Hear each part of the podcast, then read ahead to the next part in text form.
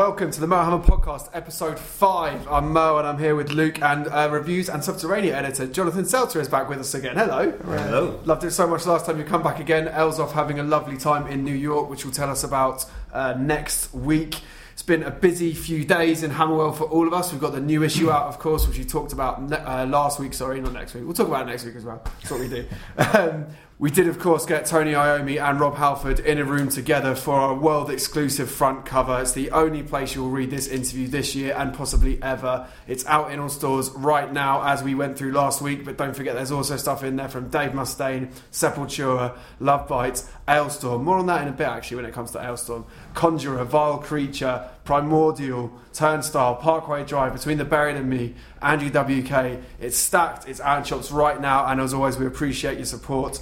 You can also hear a bit more from Mr. Halford alongside Ian Hill in a feature length podcast featuring our Luke right here. Uh, Metal Hammer meets Judas Priest is also online via iTunes. Get on it. Don't forget to subscribe, rate the podcast. Yeah, come join our family. If you're listening now, that's you've done part of it already. So just uh, keep on supporting it. We much, much appreciate it. I'm enjoying the hugging hand gestures you're doing that no one can see. Oh yeah, I am. I'm, I'm just kind of I'm being inclusive. But yeah, no one can hear it. Help me help you. Come towards us. a, a big virtual hug. I'm, I'm sorry. I did drama at A level. I taught with my hands a lot. Useless. uh, what's been going on, boys? What have we been up to? Jo- Jonathan, you've been away. You were up in Norway, which doesn't surprise me to, at all. to no one's great surprise. Yeah. Uh, so I was at the by:Larm Festival, which isn't Awesome.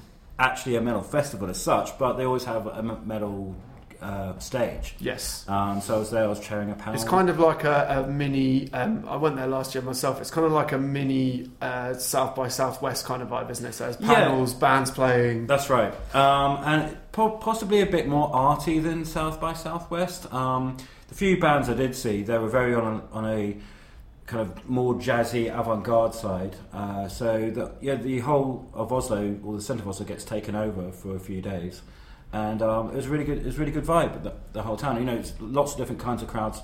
Um, obviously, I was kind of checking out most the metal bands, um, and yeah, running a panel on um, something we're also going to talk about later on, which is the um, the splitting of metal into various subgenres and sub subgenres.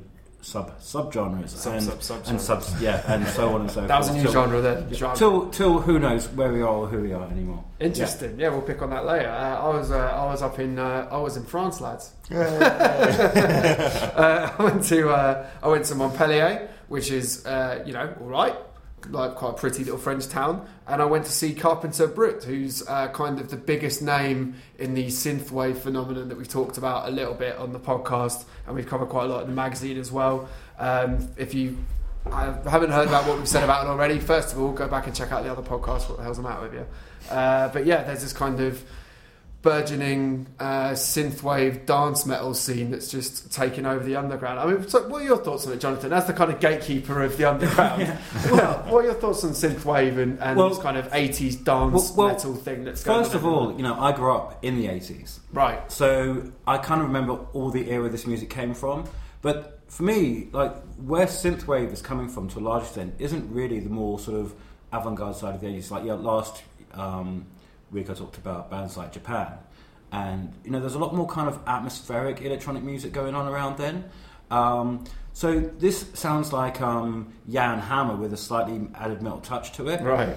and um, so it's kind of a little bit too brash for me. I prefer like electronic music with a bit more atmosphere and depth Mm. to it. Um, but you know, so many metalheads grew up in the 80s. hmm You know, they kind of get this, and there is a kind of And a- even the ones that don't, there's a real affinity for that. Yeah. well. You know, there's plenty of people under the age of 30 that are obsessed with Stranger Things. You Mm. because it just speaks to a certain nostalgic culture, which for some people they weren't even there for. Yeah, and it's, it's strange that the 80s is coming back in loads of different ways, not just in this. I mean, the, you know, the whole kind of rise of post-punk has Mhm. come back into the metal scene, particularly the underground metal scene. I think, um, you know, Beast Milk, then Grave Pleasures kind of started that off. Matt is actually on the new Carpenter Brut album. Yeah, yes, Matt from. Grave Pleasures, I should Yeah, say. yeah. So, um, so the 80s is back in a big way, and I- I'm, I'm not quite sure why, what it is about the 80s that really speaks to us at the moment. I mean, in post rock, I mean, post punk, there was a lot of um, sense of alienation, and um, I think, um, you know, the synthwave stuff, it kind of has that kind of sense of alienation, but it's with actual aliens. yeah, yeah. No, I mean, there's a, there's a very interesting thing to go into why 80s culture is, is running right everywhere. I mean, uh, getting to see um, a, a couple of us, you were at Pert- Perturbator, weren't you? A few weeks back. No, I saw him at Roadburn last Right, year. that's it. Yeah, sorry. So uh, we've both seen Perturbator before, um, uh, who's also kind of like, I guess, the Slayer to Carpenter Brut's Metallica. Um, but yeah, it's the first time seeing the biggest name in synthwave in his homeland as well. About probably just under a thousand cap venue Oh, in wow. there. Um, but I know he's going on to do a three thousand cap in Paris. Actually, playing the Olympia, which is a big venue. So yeah, there's a lot going on there, and it was it was fucking great. It was just brilliant um, to see. I would say a majority heavy metal crowd. Yeah. Not all metalheads at all. There was like you could definitely tell there's just fans from across the spectrum in there. But I'd say about sixty percent of the people in there definitely go home and listen to Amon Amarth. And to see those people throw in the wildest shapes imaginable to this kind of high octane electro rock 80s vibe was just amazing. And the show was great. He had this big led screen that could fit a venue three times the size of the one we were in. Um, really great light show. Uh, the visuals were great in general because they had all these kind of like again like 80s inspired kind of slocky horror movie segments and all that kind of stuff uh, yeah, it was awesome. And Turbo Killer, which if you haven't uh, if you haven't seen the Turbo Killer video, if you do one thing off the back of this podcast, apart from reading the new issue, obviously, uh, and listening to the Judas Priest one, got the plugs in. Nice.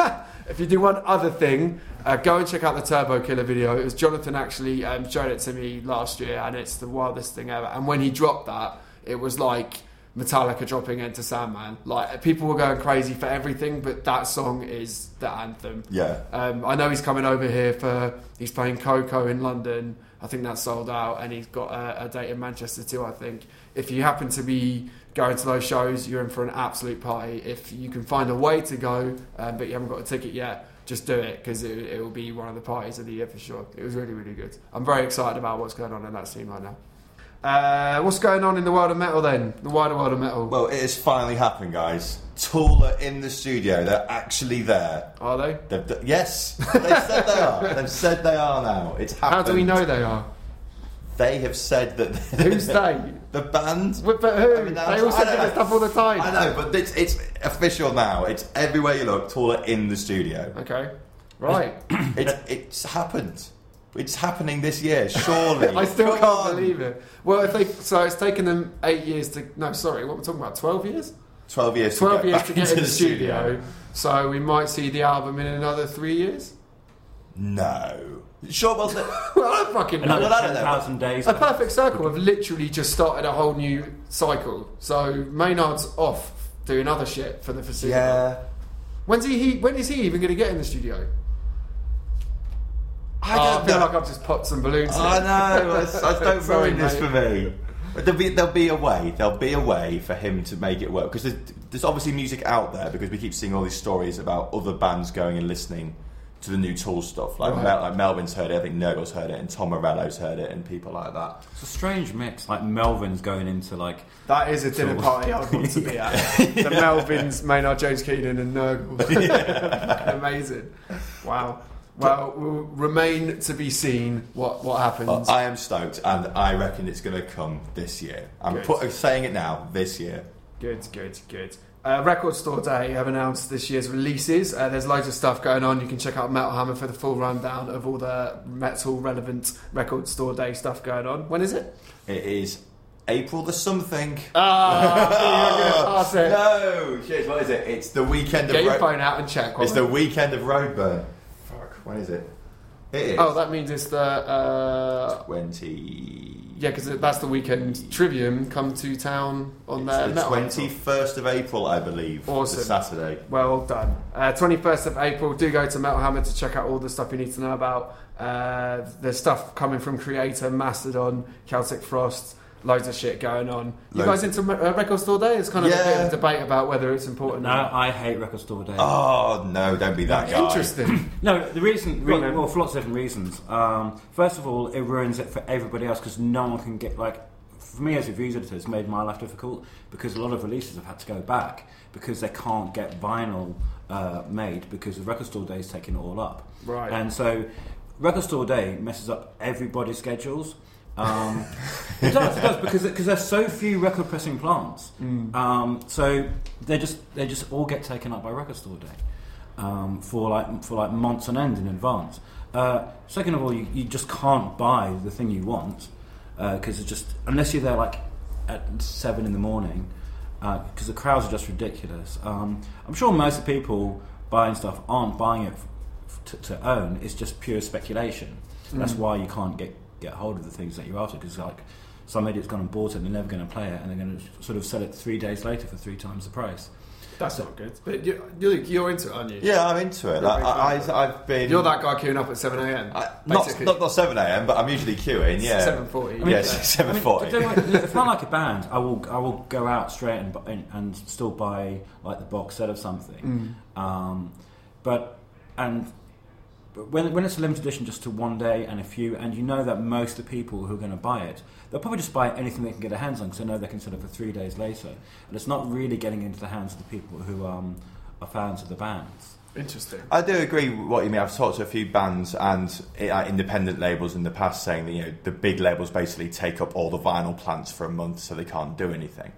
But uh, all the times I've been queuing outside, you know, record shops in London or whatever, it does seem to be generally music fans that are there. I know what you mean. You do always see stuff on eBay the day after, and yeah, and that sucks. You know that you've got a record up there for three hundred quid when you went and bought it for twenty quid uh, because only a thousand exists. But I, you know, I've got some really cool stuff out of it that I, you know, cherish. What's the best thing you picked up through record store? Well, the two things that spring to mind is I've got the translucent uh, vinyl of Volume Three by oh, Slipknot, nice. which That's yeah, as fuck, that is. fuck, no, I've only played it once because I didn't, I didn't want to ruin it. yeah. Uh, and I last year, I think it was last year, maybe the year before, I got the uh, picture disc uh, Alan Partridge record. which, two most disparate two things.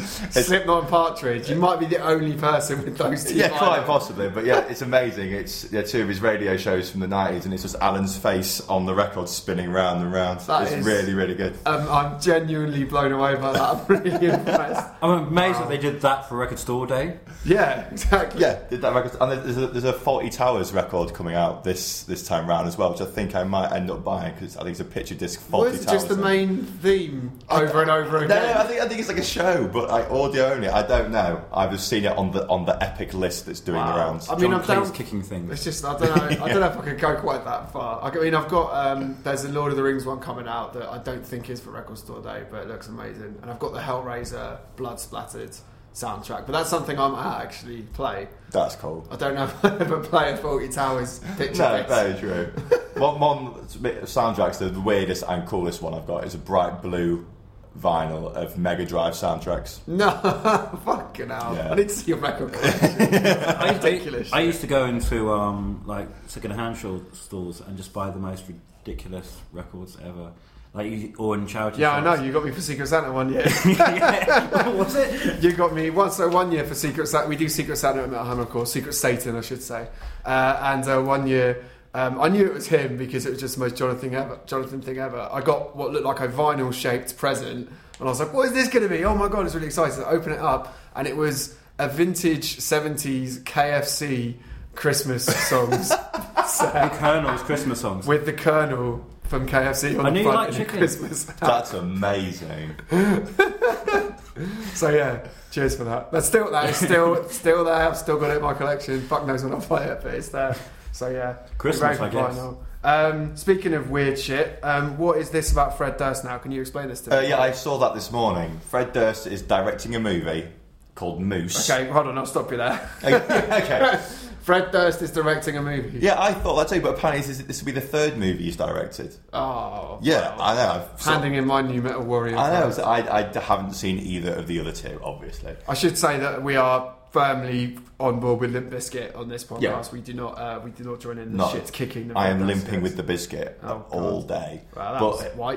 that was. I, I think that's from the outro Um, of Chocolate Starfish. But yeah, That said, I'm not sure if Fred Fred Durst and hold on, sorry, finish off the headline. right. Yeah, I'll get my Fred head Durst is it. directing a movie called Moose, which is starring John Travolta, Okay, and it's about apparently a, s- a, like obsessive stalker oh, uh, who basically gets obsessed. Yeah, gets like obsessed with an a Hollywood actor, I think, and then with hilarious results. Well, no, probably it's, it's, no, no, it's, it's a thriller. And you won't believe what happened yes. No, it's like a side to be like a bit of a thriller, like you know, and apparently there's some autobiographical element to it from Fred. I imagine he's It's about Fred getting a stalker. Or Fred being a stalker. yeah, yeah, we don't, yeah. Yeah, we remember those lyrics. Yeah, so there's a very so limited information out there at the minute, but it just seemed that like Fred's own experience with stalkers is tying into this story called Moose. Wow, So, interesting to watch. Yeah, Maybe. I hope the Hetfield, soundtrack's good. Hetfield's in a film about a serial killer, and Fred Durst is directing something about a stalker. What's going on? Just release an album. What are all my heroes doing? Stop this. Just do some work. Not joking.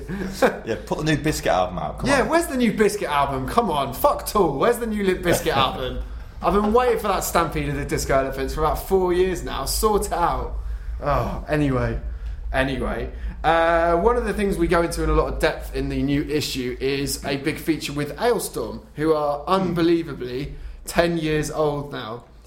Captain Morgan's Revenge, that first album, which is actually pretty fucking good Yeah. to be fair, um, is now 10 years old. So we've had a lot of um, uh, dialogue about bands like Alestorm, and they're probably the best example of this in the Hammer office over the years. I mean, since I've been there, really, like, and, and beyond. Um, and, you know, if we're being honest, we've probably always been a bit snidey about them. You know, we haven't really done anything significant with them for a long time, and it was only when we clocked that A, um, they've been going 10 years now, and B, they sold out the Forum in London, which is, you know, Like Two and a half thousand people. two and a or half something. thousand people that we kind of went, okay, we need to kind of readdress this and, and you know, start giving them some fucking credit again. Yeah. Um, I mean, are you guys fans of Alestorm first and foremost? In, a sh- in short, no. Okay. Martin? To be fair, I think we mentioned it in the podcast the other week when you put the first album on. It was like, oh, I know this one. I like this one for every song. Yeah. And it was they, they were the first band they ever reviewed for eh, for a, web, Really? for a website. They were one of the first bands I reviewed as well. Yeah, I went to see them at Rock City Basement, uh, which was I don't know, like ten years ago or something. Wow. And yeah, and it's like it's just weird. I'd never really knew much about them, but I was like, oh, wicked! I'm going to review a gig. I'll check it out. And yeah, it was about what it's a couple of hundred people there, sold out. Most of them dressed as pirates, losing their fucking minds. So I guess that's kind of what um, we it taps into with Alestorm because when it comes to metal, we like to be proud. You like what you like. You shouldn't feel ashamed to like anything um, on a musical level, Hmm. at least. um, uh, you know, you like what you like, and if anyone tries to guilt trip you because the band's a bit naff or whatever, and so on and so forth. But metal in particular does seem to have. I don't want to say it's an issue, but it certain, certainly has a long-standing affinity with kind of gimmickry and how far bands are able to get on gimmickry and kind of stupid shit that maybe some people would argue takes them to a much higher platform than they probably deserve. Nekrogoblikon, I'm looking at you because they suck. Um, uh, so I get. I mean, when it comes to this kind of stuff, it, where do you draw a line with this shit? Because I've, I've found myself having to justify just wanting to put on an Alestorm album, which I shouldn't, because I actually think when you get past the fact it's stupid as fuck, and they'll be the first to admit that, as you will see when you read the feature in the issue.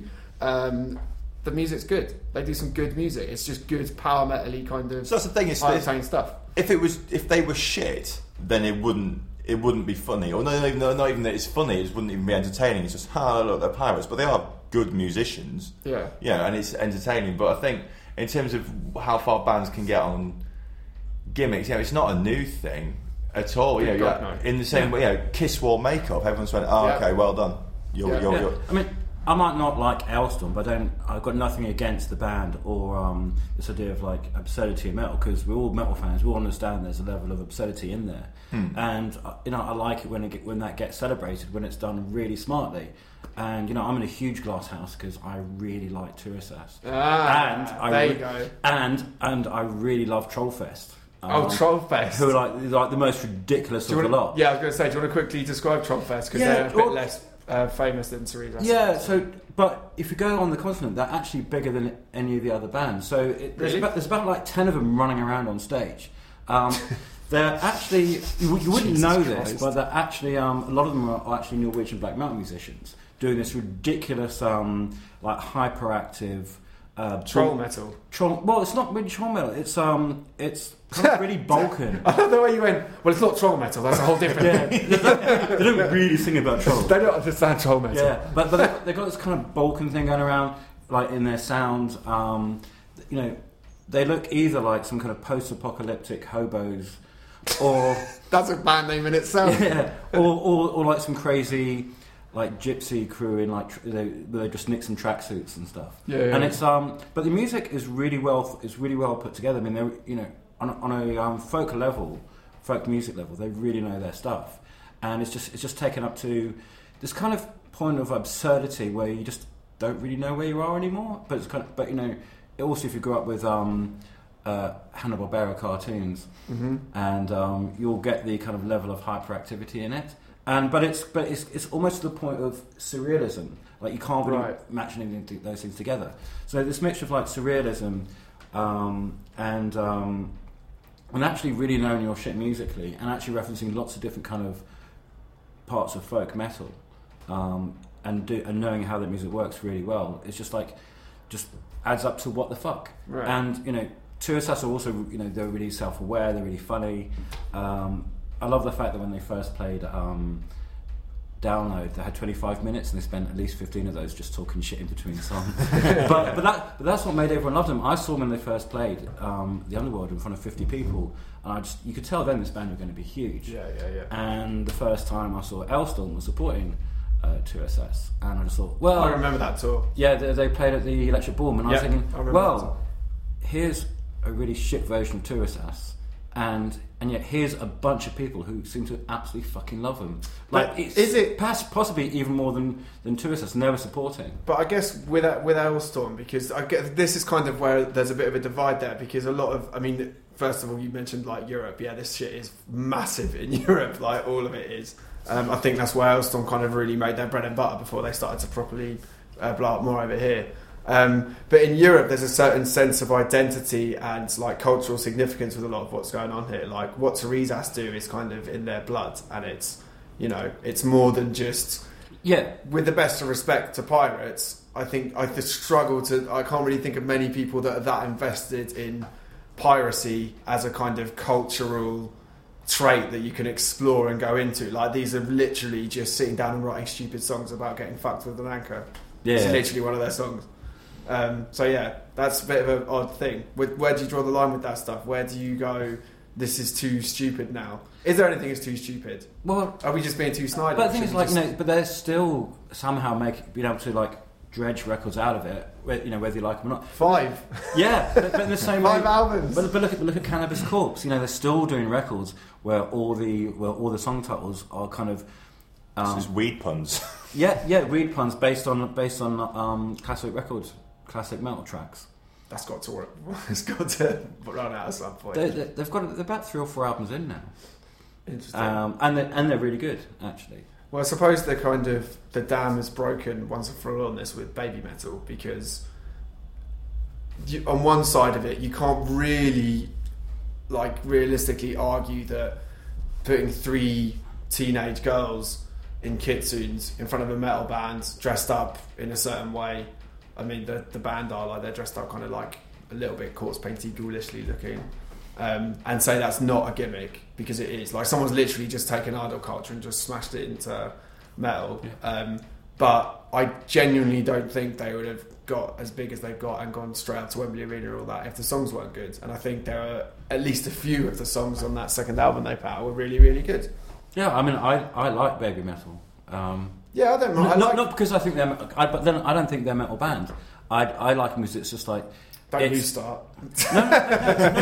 everyone hates them. They say, "Well, this is this isn't how metal should be." Yeah, yeah. It's like, well, they're never supposed to be like that because they're not a metal band. They're like a they're like a J-pop band. But it's like I like seeing heavy metal like reflected in this weird lens of J-pop culture, Mm-hmm. and um, and I like the just the general sur- surrealism of it. Um, I actually prefer the first album. Where it's like, Wow. Where, where Ba- like, of all the of all Yeah. the people to go there with, Babymetal. yeah, I know, but but it's but the first album's a lot more tacky, and it's just that pure sugar rush you get off the um, even the non-metal bits. Yeah. like Doki Doki Morning is just like it's just like what the fuck. But it just hits it hits some weird pleasure center in your brain, Mm. and you know you can't defend against it for all you know me being like, oh, I'm so messing I with. guess you shouldn't have to though, should you? That's the point. Like, Yeah, why, yeah, why, it makes why, you- yeah, why are we so you snidey about this stuff? Well, people because people are snidey. Yeah, like it took us ten years to kind of properly do an Alestorm feature because it was just kind of wow, it's pirating, it's stupid, but it's the metal scene in general just too too snidey to this shit. I think there's an air of you know just being cynical, and you don't you don't because everyone who likes metal really is so invested in metal. They it's not a, a genre that you sort of ha- dip your toe in every now No. and again, and you just don't want anyone, especially to take the piss out of it. And I think that's sort of it. You don't want. Right.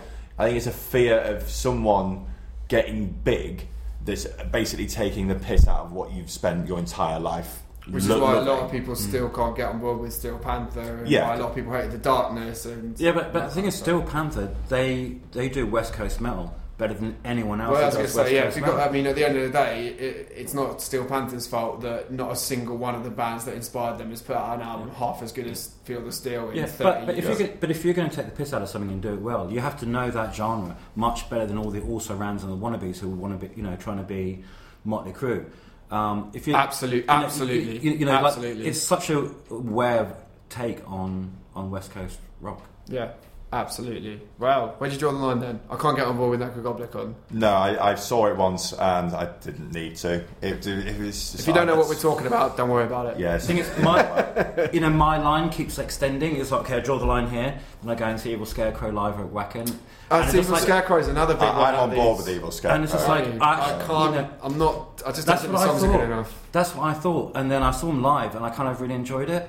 And I just think, you know, if you're going to go that far with all your props, there's got to be some kind of serious seriousness of intent because they, they really put all their all into it. There's a difference between s- uh, doing kind of silly art, but also still taking but your you can, art but you, can, but seriously. you can tell they're really genuine metal fans, and they're still invested Of in course. metal. And so yeah, and I, I saw is it, is it Power Quest or, or some ridiculous power metal bands that I saw in um at Wacken? Maybe it's because you That's, saw them uh, at Wacken. Hold on, Power Quest. That that's Christopher from Maelstorm's band, isn't it? Oh, maybe not them then. But there was there was this one band. Or am I being stupid? Yeah, Sorry, but- my but- my but- my Euro metal knowledge is not yeah, great but then I I, might have keep, got that I keep thinking right. I'm pretty sure. He, I'm pretty sure Christopher Bowes from Maelstorm has got like a super goofy. Oh no, that's Glory Hammer, isn't it? Oh, okay, that makes sense. I sense. think that's It might have been Power Quest than the one I saw. I don't know. And um, I keep drawing the line and thinking, Sorry, oh, God, I quite like this. And it's, that's it. It's just that it's still it's still heavy metal. And you know, I love ridiculously absurd metal things. I love Nifelheim with the most ridiculous but Nifelheim are hilarious. Yeah, I mean that's a good like literally the, the great, the, my favourite live metal band in the world, and um, and they're the most absurd metal band in the world, but so truly metal. And I love the fact that you know that there's this there's this grey area between metal and absolutely fucking ridiculous, and and you know I love the fact that metal's absurd. Yes. And all the things you can do with absurdity. Absolutely. Uh, you don't have to like it, but in some cases, I think you just got to respect what they've done and how they've got here, and that is certainly the case with Alestorm. So I do pick up their uh, new issue to read our extended feature with them. It's fascinating the journey they've been on, and the fact that after ten years they are still here smashing out pirate metal songs and headlining to thousands of people. So fair play. Pick up the issue to check out more. And if you hate Alestorm, you can also pick up the same issue and see, and see Alan from Primordial saying about going on about how much he hates. Yeah, that's actually true. Against all odds, uh, for no reason, no uh, doing of our own, we also have an interview, very good interview with Alan from Primordial, and he happens to talk about how shit Alestorm are. So you've got both sides of the argument in one issue. That's what we do at Metal Hammer. We give you every uh, chance to debate. Uh, what have our wonderful readers on the Metal Hammer Facebook group been asking us? Well, Merlin. Craig Huntley asks, uh, "What would you bring back to festivals and you can't save the sun?" What do you mean? I don't know. okay, good. Next. well, No. no. huge, huge amounts of drugs. I Well, that's it. I, I'm pretty sure those haven't gone away yet. I, see, I, I think it depends when how far you look back at festivals. Because like people keep pointing at, we mentioned it a few weeks ago, like Reading and Leeds, and it felt like back then that you'd take way more of a punt on a headliner that was probably only Brixton Academy level Yeah. as headliner, whereas now they have to be a stadium dominating band to be uh, considered headline worthy. Yeah, I, I mean, I used to go to Reading and um, Reading Festival every year, and but there's also like V Festival and Phoenix Festival, and um, you know, so when I used to write for Melody Maker back in the back in the sort of nineties or whatever, And um, but you had bands like the Young Gods, um, who are like a really um, influential but kind of underground band. You had um, Porno for Pyros headlining Reading, and I think it might say more about the state of alternative music back then against the state of alternative music now. But late in the late eighties and early 90s and nineties, you know, independent music, um, indie music was really sort of out there and really and really heavy and really innovative. And you had like Pixies and Throwing Muses and Swans, and that was indie music. And now it just seems all very kind of bourgeois, middle class, safe, and um, and nothing really, and also very backwards looking indie music seems to be, says the metal fan. But um, Yeah, uh, yeah, I can't really. Also- Also, bottle fights. I used to quite enjoy a good Bottle I used, to, I used to quite enjoy a bottle fight. I don't know. I don't know. They might still. I've not I've not seen what a big one happen. Were you there at Download Festival when 2006 when Korn obviously finished early because Jonathan Davis wasn't there? Yes, and, I do and Meta- remember and that. Metallica were co- coming That on, was crazy. But there was like an hour of nothing happening on stage, and the crowd was just going insane. And that, you looked up and you couldn't even see the sun because it was just thick with That was bottles. There flying wild, everywhere. wasn't it? there were famous festival bottling incidents. Obviously, Daphne and Celeste at um, Reading Yeah. Festival. Were you there for that one? I think we No, should. Be, I think we I'm- should be wary of uh, imploring people to bring back bottling. Yeah, we're not But, but there was, there was before um, Hellfest, there was Fury Fest, and um, uh, Slipknot got massively bottled for about like half an hour. Uh, there was- Wow. yeah, because apparently they took out all the backstage, so no one else could um, could, could no one else could um, sound check and work it out. So by the time they came on stage, people were just like they were throwing everything they could possibly find at the band for half an hour. I was at um, Reading the year that 50 Cent got bottled so hard that he went off stage after like 10 minutes, and it was it was wild. It was wild. Like I mean, again, not something you should necessarily like promote, but I remember because he was in between um, Placebo and Green Day, I think it was. Interesting. And this is when Green Day were just on the verge of being a woo woo dickhead band, um, but they were still better back then. uh, and I remember seeing like old school punks who still went to Reading at that point, walking past with bin liners just filled with bottles ready for fifty to come out. And I remember uh, when um, when he did come out, uh, he had um, tons of his crew with him and stuff, and they all jumped out. There's these, like these really long banquet tables set up at the back of the stage, and they all ran out on stage, chucked the tablecloths off the tables, and they had about. 50 filled water bottles on there just waiting to go. So they all started chucking them back in the crowd again. And the crowd were chucking them at the thing. It was fucking mental. And then I remember he, he, he said something like, you know, uh, you can throw what you want, I ain't going anywhere. And then someone threw a deck chair on stage. And he fucked off. it was so. I mean, I like 50 Cent, by the way. I like, like you know, does, Take the does some hint, good though. stuff. But Sometimes a deck I, chair. I know, I was like, that, they, they've lost money doing that. it was fucking crazy. And he held out the crowd during uh, Pimp and he was like, because I'm a motherfucking, and the whole crowd in unison went, wanker. It's like, most English moment ever. That's so, yeah, brilliant. I'm not saying I'll bring that back, but No. definitely, I don't think you probably get that as much at Reading in, in 2018. So there you go. Yeah. But don't do it. It's Don't naughty. do it, it's bad. It's naughty, definitely naughty. Oh, and there was the year that the Rasmus got bottled and someone chucked a lump of mud and it hit the cymbal and everyone went, yeah! went, oh dear. Never mind. Don't do that though. Don't do that Bad though. thing to do. Uh, so Daniel Point asks, what aspects do you look for most in a local metal band for local people? what do you think is the best way for a small band to get recognition from larger sources? Just be good. Yeah, I don't, Simple I as mean, that. all bands are Just be good. local. Yeah, is that you're local to somewhere? Yeah. you. I guess. I mean, I guess it's you know, I am. I think it's probably a little easier. It's certainly easier for bands to get attention if they happen to be inside the London or big city Yeah. media Yeah, but bubble. that- but you know, you're probably more likely to to get some good tours and all that kind of stuff if you're in LA. Maybe not LA these days, but you know, if you're in New York or something, then if you're in like Wrexham, Yeah, yeah, completely. But there's also like a lot of bands, say in London, who do the same. Which is cir- bullshit, by the Who way. do the same circuit all the time, like you know, Blackheart, Underworld. yeah, yeah. Um, there's you know some of the smaller venues that they don't really break out of it, and they seem to be just happy to Yeah, to do- to which do is that. cool because that's you know that's the backbone of what metal is. You know, I Mm. look at um, you look at a lot of the bands that um, are on the Bloodstock Metal to the Masses initiative, which is a brilliant grassroots campaign um, that we have. Um, we're proud to be involved in.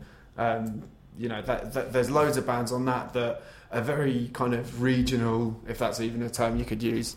Um, and that's a real good platform for them to get up on stage. And I think um, you know the winners tend to end up playing Bloodstock and all that kind of stuff.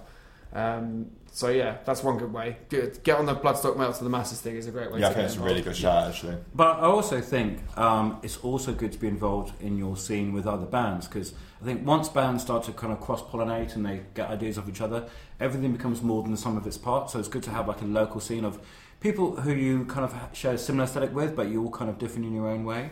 And I know like the London scene, uh, metal scene, especially the black metal scene, got way more interesting when bands started. Um, you know, having affiliations with other bands, and they'd have Mhm. members in other bands, and there's a long time in the sort of uh, when all the all the black metal bands, were, English ones, would be like, we don't, we stand alone, you know, we, and just like, well, good, but um, you're not going to get anywhere, and they never seem to get any sense of momentum. But now, you know, with the like bands like Voices and Akercocke and and Shrines, and you know, and, and all these people kind of having a kind of a scene, and they're all doing their own thing, but they're all getting inspiration from each other, and I think that tends to to um, build up a kind of a head of steam and get you noticed. I mean, look at say Norway and Bergen, where Mm. um, you know a lot of people play in other bands and they share band members, and all these bands are unique, but they have a sensibility, and um, and it's really creative. Or Tampere, where you've got. Um, we did a piece on that recently, where you have all these uh, really kind of strange cosmic black metal bands, but Mhm. each one different. But there's a, there's a sense of you're bigger. Than, there's something bigger than all of you. hmm Absolutely. So yeah, there's a, there's a lot of ways for um, to smaller bands to get recognition from larger sources. We're always listening as well. Um, you know, tweet us your music, send it to us, send it to Jonathan here. He's the reviews editor. I do listen to everything eventually. Eventually. Eventually, yeah. So yeah, um, you can hit us all up, and we're, we're always proud to rap for you wherever the hell you come from. Uh, Axel Piff uh, asks on Twitter, with the constant genres, subgenres, or fusion genres of metal cropping up every day, do you think that it is a good thing or bad thing for the metal genre as a whole? So is it a good thing that we have more genres and subgenres than ever? I personally think that the idea of subgenre is becoming a bit obsolete in a lot of ways because I think people's listening habits have, have changed so much. I mean, I think you can go out as far as you want to go out, as long as you're still in dialogue with where it came from originally. Um, otherwise, you know, just like you've got a helium balloon and you cut the you cut the string off and it'll go off somewhere, but it's not metal anymore. Mhm. It's not. It doesn't have any relation to metal, so you can call it what you want and whether you listen to it or not. But um, it's in. But when back when genres do go off into off into tangents, it's interesting because it's. I mean, I find it fascinating because it's, what does it say about the original core aspects of metal? So, um, you know, just putting um, some kind of electric beats on on old school thrash isn't going to make you very interesting or anything No, else like of that. course, it's got to be something that, that clicks and it works and it feels in line with you know where you're coming from and where Yeah. you're going. I think just not everything needs to be categorized as a certain strand of metal. You know, like like synthwave metal fans are involved in, but it's not called synth metal No, or something like that. I think it's just you know it's, it's its own little thing that we're all in on.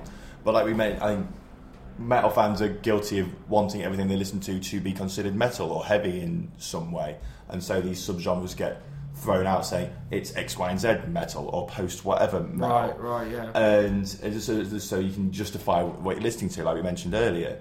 And I think you know subgenres you know have become a, a lazy tool just to categorise something, when really you could just say it's a band that's obviously listened to this other band. Mhm. When you you don't need to call it post whatever or you know pre anything or whatever else Mm. or something core.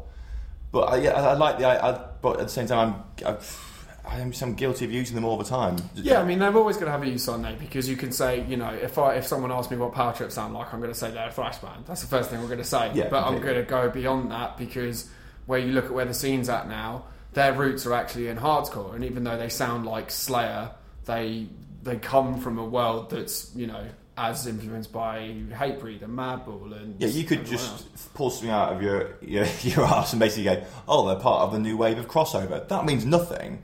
But Well, you've said it now. yeah, exactly. Literally, just, just- but somebody you, you hear that and you go, "Okay, I get what you mean by that." But you could at the same time, you, that's just you, you don't need to put them in some, a, a new box. Just go, "They're a thrash band." Well, you just need to look at the Metal Hammer tour to see how the game is changing now. Because uh, that sounds like a cheap plug, but there's there's a reason we wanted to put this tour together in particular because you've got you know, a kind of modern metal slash heavy metal band in Trivium, death metal band in Venom Prison, a thrash crossover band in Power Trip, excuse me, and a you know increasingly loosely termed hardcore band in Code Orange, Mm. and they all go together because they're all just fucking wicked, and they're all happy to be on that But- tour together yeah. because it just works. But it is it, sometimes it is useful because you know bands have a certain set of values. I mean, you know, the original scenes had a really strong set of values, so the hardcore scene, the punk scene, Mm-hmm. and so it annoys me when people call, say, Cult of Luna or Amenra post metal bands because they actually all came from the hardcore scene, Mm-hmm. and you know their values are really set by the hardcore scene, and um, you know, post punk uh, has a lot of you know has a lot of um, dialogue with you know the original punk scene, but they obviously they went kind of quite gothy, and um, so there is um it, it you know when you talk about genres, you're talking about a set of values to do with that genre Mm-hmm. and how people relate to those genres. I mean, I still think of Amenra as, as very much a, a hardcore band. Right. Um, just they've they've taken it out into you know really new areas, but that's where they come from. We call them post-hardcore, or not, but um, but they but it's useful to know that they came from the hardcore scene. Same with Cult of Luna, Mm-hmm. Absolutely. I and it's cannot- useful cannot to know that Neurosis came from the punk scene. Exactly. Yeah. not the metal scene. I think as long as it's good, like we said about the new bands thing, as long as it's good, that's what matters most. Everything else is just down to the individual, really. Uh, at being Manny V on Twitter Catchy. asks, uh, "What is your opinion on holograms replacing musicians that are no longer with us? Should this be welcome thanks to technological advances, or should we leave legacy as is?" I think it's down to the, um, you know, the families and those closest to the person to kind of have the best take on whether it's something they'd want to do.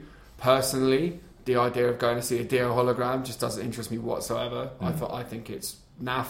Um, but you know, uh, I know in that case, Wendy Dio, his his widow, said she was cool with it, and so uh, I don't think it's on fans to decide whether it's okay or not. Yeah. Um, But personally, it's not for me.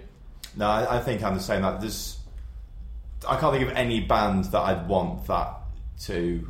Yeah, I'd, I'd want to see a hologram of. Even bands that I've never seen. Like, yeah, I never saw Pantera, for example. I wouldn't want to see a hologram of Dimebag. I never saw Nirvana. I wouldn't want to see a hologram of Exactly. Kurt Cobain. That would be the shittest thing Yeah. you could ever see. But at the same time, you know, if if you're a massive fan of that band and you just basically it's better than seeing a tribute band, I guess. It's, I guess it's just the same. Um, yeah, I guess. So so. it's- Well, there's no extent. flesh and blood on stage, but I mean, maybe if you could like use them as samples. I mean, there's maybe there's some artistic way you could use holograms that probably would, would probably piss off the people in charge of their legacies. But um, but I think there's ways you can do stuff like you know I know that at um, Queen shows they still have videos of Freddie Mercury Yeah. doing bits and stuff, and that's fine. That's different. But yeah, there you go. What's It's that? a- it, it looks cool, but it's not for me. yeah, does it actually look cool? I went to see War of the Worlds where they had the hologram of like Liam Neeson, and it Did just, they? yeah, and it, and it just looked um, it just looked like like a projection on a small screen somewhere. Like it didn't wasn't that really that impressive. Fair, It wasn't like some kind of future thing where they just beam down and was in front of you. fair, fair. Star yeah. Trek, it is not. Definitely Yeah. not for us. Uh, Jay Hutchinson seventy four asks, with Slayer and Sabbath stepping down, and when the likes of Metallica and Maiden follow suit, please don't say that. Who do you see will be? Uh, who do you think will be the next top four bands? So I guess he's picking Slayer, Sabbath, Metallica, and Maiden as the Yeah. top four bands. Then It's hard to argue. that's very. Uh, we won't get into Well, that. no, no, Um, no, I guess in terms of new, you could, you know, it depends when you think new, but the first bands that sprung to mind for me were like Avenged Sevenfold, Yeah. Five Finger Death Punch. Ooh. As much as I don't like them, they're massive. Yep. there's- No, no, I'm, I'm, I'm with that 100. You know, and then you could even, you know, look at the trajectory Ghost are on. They could be Ghost, th- absolutely. They, they could be up there. I in think Parkway Drive could be going in that vein as well. Yeah, yeah, yeah, heard. completely. Uh, No but spoilers. But at the same time, there's bands, you know, like, like Slipknot aren't, you know, are obviously one of the biggest bands in the world, and they're, Oh, they're yeah. not a new band. Slipknot are already there. aren't Yeah, they? exactly. I mean, if we're looking at bands that are going to be headlining festivals through the next, you know, ten years, yeah, Slipknot, Avenged. Um, I agree. I think Five Finger on that trajectory. I think Parkway are on that trajectory. I'll take that for. Yeah. Yeah, I, first when I saw Ghost, uh, Oh, and Ghost as well. Yeah. yeah, I mean, I mean, they're the, they're the one that excite me the most in a lot of ways because Yeah, when so they played the Forum, um, that was the first time I thought, wow, this is actually a festival headliner band. Absolutely. And as we said last week, there's stuff going on there, so we'll be keeping a very close eye on that. Thank you for tuning in, guys. Jonathan, thanks for joining us Thank again. I'm sure we'll have you back on very soon. I thought I was out. Uh, do not miss two absolutely colossal albums coming out this Friday, uh, tomorrow, when this podcast goes out. Basically, two opposite ends of the British metal spectrum. The new Judas Priest album, Firepower, is an absolute destroyer. Uh, we, of course, talked to Rob Halford and Tony Iommi of Black Sabbath together in the new issue, but there's also a feature length review from Dom Lawson, absolute Judas Priest lifer, that will move you, that will warm up your black metal bones. um, so get get on that album. It really is an absolute return to form for them. It's absolutely incredible. And from the other end, uh, there's co- the Conjurer album is finally with us as well. Another excellent young band. Very excited about it. My is, in my opinion, the debut of the year so far. Yeah, definitely. You probably go with that. If you like riffs, then listen over and over again. For hell fucking yes. And we also do talk to Conjurer in the new issue of Metal Hammer as well. So do pick it up, support all those bands, and feel free to support us as well because we massively appreciate it. Don't forget to uh, subscribe to the podcast and give it a good rating so we shoot up those iTunes ranks. Uh, what's what, what are you guys up to this week? You doing anything interesting? Uh, I'm off to see Here Lies Man Ah, uh, this they're good. Uh, the Moth Club in London. Uh, so I'll be reporting back next week. I'm really, really looking forward to that. that Excellent. The album's great. What are you doing? Anything exciting? Nothing as good as that. By by way of contrast, I've got a obituary over the weekend. Um, oh, nice. Yeah, one of the first uh, metal bands I actually saw live. Amazing. I saw them on the actually on the Cause of Death tour. So um, Still crushing it live. yeah, well. yeah, they're always amazing. Um, and um, by way of contrast, also Monday, I found this out this about a bit late. Is Anna von Hausswolff, who, Oh, also, wow. who we've got um, also in um, this issue of Metal Hammer. Mhm. Um, if you like Chelsea Wolfe, Chelsea Wolfe and Darker and pe- and amazing singers like that who go off into weird dark territories, Anna von Hausswolff does just that, but in her own amazing way. And she, she's really sold out the dome. Oh wow, wow, that's cool. Yeah, so not bad at all. it's just like everyone's just like you mentioned that her name. The dome is like, uh, for oh people outside London. That's like a what, like a Seven Seven hundred hundred, capacity, yeah, yeah. yeah, yeah, For, Decent. Not yeah, bad for at solo all. singer songwriter, songwriter, yeah. lot going on there now well, uh, in that scene, isn't there? Very, very cool. We'll uh, we'll uh, we'll catch up very soon, Jonathan, and Luke will see you. And the return of Elle next week. She's She'll be back. telling us about her New York adventures. Cheers, everyone. Stay metal. Pick up the new issue, and yeah, be cool to each other. I don't even know where I was going with that. Bye. Cheers. B medal.